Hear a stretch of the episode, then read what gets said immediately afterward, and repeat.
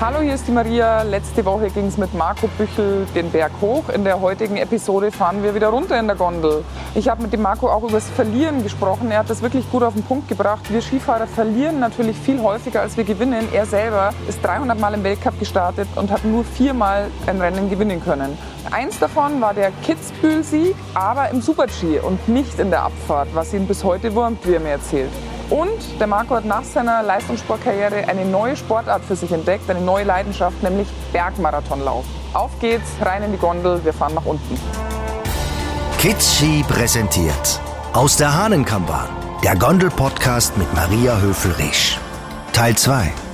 Die Talfahrt. Marco, hast du einen Lieblingsskifahrer oder was nehmen wir für eine Gondel? Ähm, ja, wenn es schon nicht meine ist, dann hey, Rainer Schönfelder. Ah, das ist ein lustiger Genosse. Die nehmen wir. Ich steige schon mal ein. Boah. Rainer Schönfelder. aber ich habe festgestellt, Rainer Schönfelder hat Einen Slalomsieg hier, 2002. und keine Sitzheizung. Ja, nur, nur unten beim Losfahren, aber jetzt fahren wir ja runter. Ah ja, stimmt, stimmt. Also hoch äh, bist du wahrscheinlich äh, schon hunderte Male gefahren, aber runter geht's doch eigentlich immer auf Ski, oder? Normalerweise auf Ski. Also mit der Bahn bin ich praktisch na, fast nie runtergefahren. Nein. Äh, ich eigentlich witzigerweise schon relativ oft, ja, weil wir, also ich fahre ja immer ganz in der Früh, gleich um halb neun und dann fahre ich Ski, was geht bis Mittag und dann sind es ja meistens zu viele Leute Ja, und dann sind es mir irgendwann zu viele Leute und dann kehre ich natürlich schön ein, nach, so nach drei Natürlich. Stunden Skifahren, da hat man dann natürlich entscheidend Hunger. der Einkehrschwung. der Einkehrschwung und der dauert schon hin und wieder auch mal ein bisschen länger bei uns. Und wenn es dann schon gerade im Dezember, Januar etwas früh dunkel wird und dann ist die Piste zusammengefahren und da fahre ich dann doch Macht lieber Sinn. mit der Bahn. Macht Sinn. Ja, Marco, als wir den Berg raufgefahren sind, da haben wir über deine Karriere gesprochen, deine Erfolge, auch hier auf der Streif. Lass uns doch jetzt mal über Rückschläge sprechen. Ich glaube, Ja. von den ganz schlimmen Verletzungen bist du ähm, verschont geblieben, was eigentlich ein Wahnsinn ist, weil du Mhm. Ja. bist äh, viele, viele Jahre auf allen Abfahrten Super-G, was ja wirklich sehr gefährlich ist, aber es ist dir nie was ganz Schlimmes passiert. Aber Momente, in denen es eben genau wie in der Gondel auch mal bergab ging, die gab es bei dir bestimmt auch. Erzähl doch die ein oder andere Geschichte und wie du mit diesen Situationen umgegangen bist. Also grundsätzlich ist es ja so, dass als Einzelsportler, als Skirennfahrer verlierst du öfters, als dass du gewinnst. Das ist so. Ich meine, ich bin 300 Weltcuprennen gefahren, 300 Weltcup, WM, Olympische Rennen zusammengezählt und ich habe vier gewonnen. Also habe ich 296 Mal Du verloren. warst auch ein paar Mal Zweiter und Dritter. Ja, natürlich, ja. Aber ich merke schon, du bist kein guter Verlierer. Doch, ich bin ein guter Verlierer. Das ist ja das, auf das wollte ich hinaus. Das ist das, was du sehr früh lernst, zu verlieren. Und das ist eine Qualität, die du als Skirennfahrer lernst. Also ich habe sehr bittere Niederlagen erlebt. Äh, Eine, äh, die schmerzt immer noch am meisten. 2007 WM in Ore, Abschlusstraining, eine Sekunde Vorsprung dominiert in der Abfahrt. Und am Renntag unterwegs zur sicheren Medaille. Und in einer Kurve stehe ich mir mit dem Innenski auf den Außenski und falle in Zeitlupentempo um und schaue dann zu, wie andere jubeln. Das tut weh, das tut einfach höllisch weh. Und das, von dem habe ich mich lange nicht erholt. Echt lange nicht erholt. Mhm. Ja. Ja, bei einer WM ist es natürlich besonders bitter. Ich erinnere mich auch, also ich habe auch oft verloren, so Ja. ist es nicht. Ich habe ja. auch äh, oft gewonnen, aber auch oft verloren. Ähm, ich erinnere mich an eine Situation, das war äh, Saison 2012, 13, WM Schladming war da. Und ich war nicht schlecht drauf, aber halt nicht so richtig gut in der Saison davor. Aha. Ich bin im Slalom, was ja meine starke Disziplin damals war, so vierte, fünfte, sechste, immer knapp am Podium. Aber irgendwie dann dachte ich mir, naja, für die WM wäre es schon gut, wenn ich jetzt langsam mal in Form komme. Ja? Und dann Ja. war der letzte Slalom vor der WM in, in der Flachau und es war einer meiner Lieblingshänge, da war Mhm. ich immer schnell. Und irgendwie ist da wieder der Knopf aufgegangen und ich dachte mir, oh, endlich wieder. War dann ein super erster Durchgang, habe geführt. Ja, zweiter Durchgang mit acht Zehntel Vorsprung an der letzten Zwischenzeit, an der letzten Haarnadel, an der letzten Kuppe eingefädelt. Es war so bitter. Das tut ich weh. so bitterlich geweint die ganze Ja. Nacht. Ich, ähm, mein Mann hat damals zu mir gesagt, also bitte, das war jetzt ein Weltcup-Slalom, was fühlst du dich denn so auf? Gell? Die WM kommt jetzt dann. Blöderweise ist mir bei der WM was Ähnliches passiert. Ich hatte aber wenigstens schon zwei Medaillen gewonnen Ja. und habe aber dann bei der WM im Slalom auch wieder kurz vom Ziel eingefädelt, auch auf dem Weg zu der Medaille. Es tut als, weh. Als Einzelsportler, du lernst Niederlagen einzustecken. Und ich finde das gar nicht unwichtig. Also ich finde das sehr wichtig für den Rest des Lebens, mit Niederlagen umgehen zu lernen. Ja, definitiv. Und solche gab es halt in meiner Karriere recht viel. Aber dann genießt man und schätzt man einen Sieg umso, Umso mehr. mehr, genau. Also du bist schon natürlich ein ehrgeiziger Typ, das ist ja, Ja, das ist ja. ziemlich jeder Leistungssportler. Also natürlich willst du immer gewinnen, Ja. der Erste sein. Ähm, du hast ja jetzt auch nach deiner Karriere, ähm, was ich so mitkriege, machst du sehr viele extreme Sachen. Also du läufst zum Beispiel den Jungfrau-Marathon. Äh, Brauchst du diesen Kick, diese Competition? Weil ich habe das überhaupt nicht mehr. Ich, ich, Also- ich hasse es, mich zu messen. Ich versuche das zu vermeiden. Ich habe es 100% mit dir. Ich messe mich nicht mehr. Und das äußert sich. Bist du auch schon so Charity Races gefahren, so parallel? Ich bin's gefahren, aber ich hasse es. Ich Mein Ziel, mein Ziel ist immer, erste Runde ausscheiden. Ich will da nicht. Und da gibt es Athleten, Ex-Athleten, die fahren. Also, da denke ich mir, hey, hast du deine Karriere eigentlich? Die, hat, die Die vorbei, Norweger. oder? Die- Die, die alten Norweger, zum Norweger. Beispiel oder Amor ein. Kedina. Ja. Da gibt es so, äh, und das bin ich null. Wann? Dann suche ich die sportliche Herausforderung für mich selbst. Du hast den Jungfrau-Marathon äh, angesprochen. Ja, ich laufe Marathon jedes Jahr, aber die Zeit.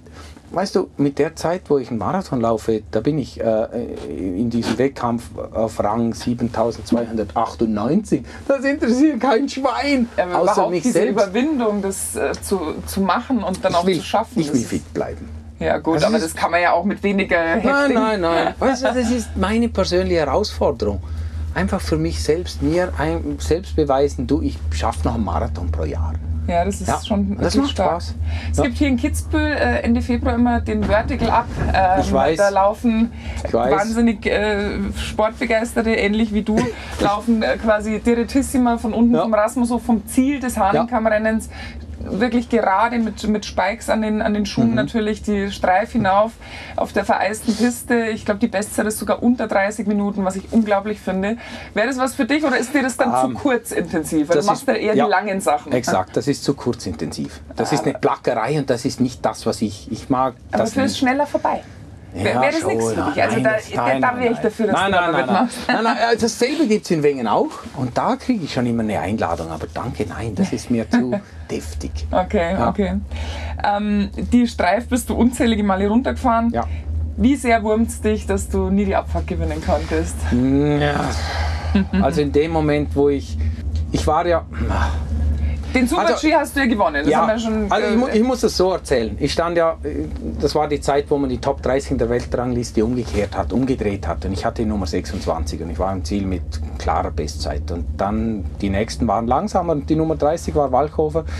Und ich war dran, ich, ich gewinn's. Und er war halt ja, am Schluss 500 schneller und ich habe geflucht wie ein, ein, ein Kaminfeger da unten im Ziel. Wie ein, wie ein, also wirklich wieder schlimm. verloren. Das gibt's doch nicht. Und am Abend bei der Preisverteilung, das war so bittersüß. Es war traumhaft schön, aber verdammt nochmal. Und sind wir ehrlich, wenn wir von Kitzbühel sprechen, sprechen wir immer von der Abfahrt. Das ist so. Und Ja. ich, weißt du, ich. Also es sag- wurmt dich schon noch. Natürlich. Kurz- Ich sage, ich bin Kitzbühel-Sieger. Und dann Das, das, ergänze den ich Rest lässt weg.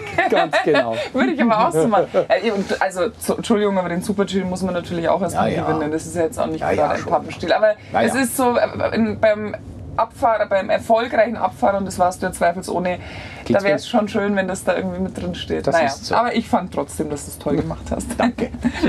äh, du hast gerade schon gesagt, du machst gern diese Marathonläufe und so weiter. Sonst irgendwelche sportlichen Sachen, die dir Spaß machen, die du gerne machst? Also es gibt zwei Sachen, die ich mache. Äh, Skitouren. Im Winter, ich gehe unglaublich gerne Skitouren. Ich fahre nicht mehr so oft Ski und auch nicht mehr so gerne. Tatsächlich. Ja, haben wir ja auch schon mal besprochen. Ich liebe Skitouren zu gehen. Also meine Ski berühren fast täglich den Schnee und das liebe ich. Und im Sommer, das neue Hobby, das ich gefunden habe, ich schieße Tontauben. Ich bin Tontaubenschütze. Aha. Und zwar leidenschaftlich. Das Leidenschaftlich. ist eine Sportart. Ja, aber ich schieße nicht olympische Disziplinen. Es Okay. gibt zwei olympische Disziplinen, die schieße ich nicht. Ich schieße Jagdparcours. Man simuliert die Jagd, obwohl ich bin nicht Jäger. Ich bin ausschließlich Sportschütze. Tontauben. Und machst du dann aber auch, Wettkämpfe, gehst ja. du auch normal, ja, das ja, Ja. aber gehst du auch, sagen wir mal, normal einfach mal auf den Berg, gemütlich? Oder ja, klar. dann zu ja, lasch? natürlich, na klar. Also schon- Na, meine Frau beklagt sich zwar immer, dass ja, so ich habe immer noch die schnellen Trailrunning-Schuhe an, wenn wir äh, auf den Berg gehen. Also wenn ich alleine bin, gehe ich schneller und mit ihr normal wandern. Gut. Du, der Blick runter ins Tal auf Kitzbühel. Ja. Was sollte deiner Meinung nach jemand machen, der noch nie in Kitzbühel war und das erste Mal herkommt? Die Streif bewandern im Sommer oder im Winter mit die Ski runterfahren. wenn es nicht gerade eisig ist. Also die Streif muss man sehen. Ein Streifzug durch die Stadt und einfach eintauchen und genießen, auch kulinarisch. Also du fühlst dich auch sehr wohl hier. Mein zweites Wohnzimmer. Ich nenne das immer mein zweites Wohnzimmer. Ich Schön. bin im Sommer oft hier, ich bin im Winter und es ist ein Heimkommen für mich. Das ist es. Ja, schön. Ja. Umso Immer. schöner, dass du jetzt gerade wieder da bist. Ja. Ja, lieber Marco, meine Podcast-Gäste bekommen zum Schluss unserer Gondelfahrt immer das letzte Wort. Ah. Deine ganz persönliche Liebeserklärung an Kitzbühel, an die Streif, an den Hahnenkamm.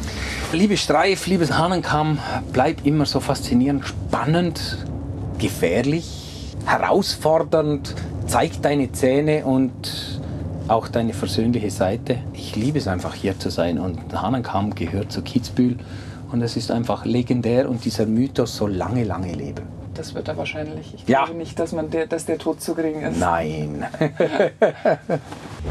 So, wir fahren wieder ein in die Talstation. Ja. Das bedeutet Ende unserer Podcast-Folge. Lieber Marco, vielen Dank. Danke dir, Maria. Eine schöne Zeit in Kitzbühel. Das waren die Die Tür du auch. Danke Ciao, dir. servus. Tschüss. Und nächste Woche ein neuer Gast, eine neue Bergfahrt in der Hahnenkammbahn. Der Gondel-Podcast mit Maria Höfel-Resch. Ein Podcast von Kidschi und All Ears on You.